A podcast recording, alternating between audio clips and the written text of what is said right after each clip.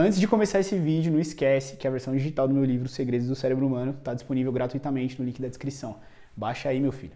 Seu cérebro tem basicamente dois modos de pensamento. O primeiro é o modo focado e o segundo é o modo difuso.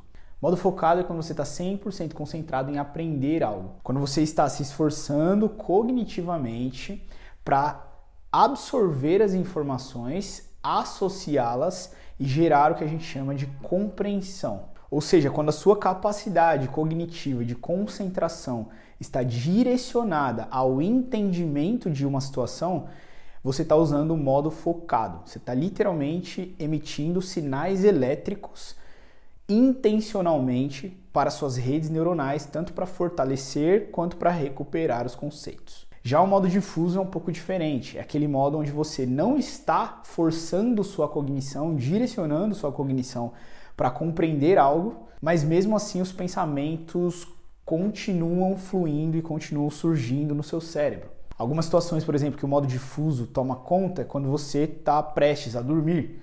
Né? Quando você está ali prestes a dormir, você até abandonou aquela questão que você precisava aprender e mesmo assim, de repente, surge na sua mente você compreende sem mesmo estar tá se esforçando para compreender aquilo. Esse é o modo difuso.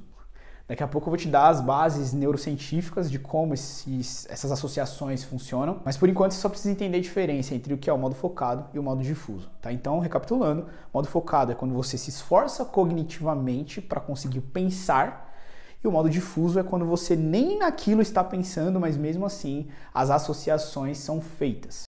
Essa aula completa está disponível na plataforma de neurociências exclusiva que eu criei para os leitores do meu livro. Se você quiser ter acesso, baixe o livro gratuitamente no link da descrição.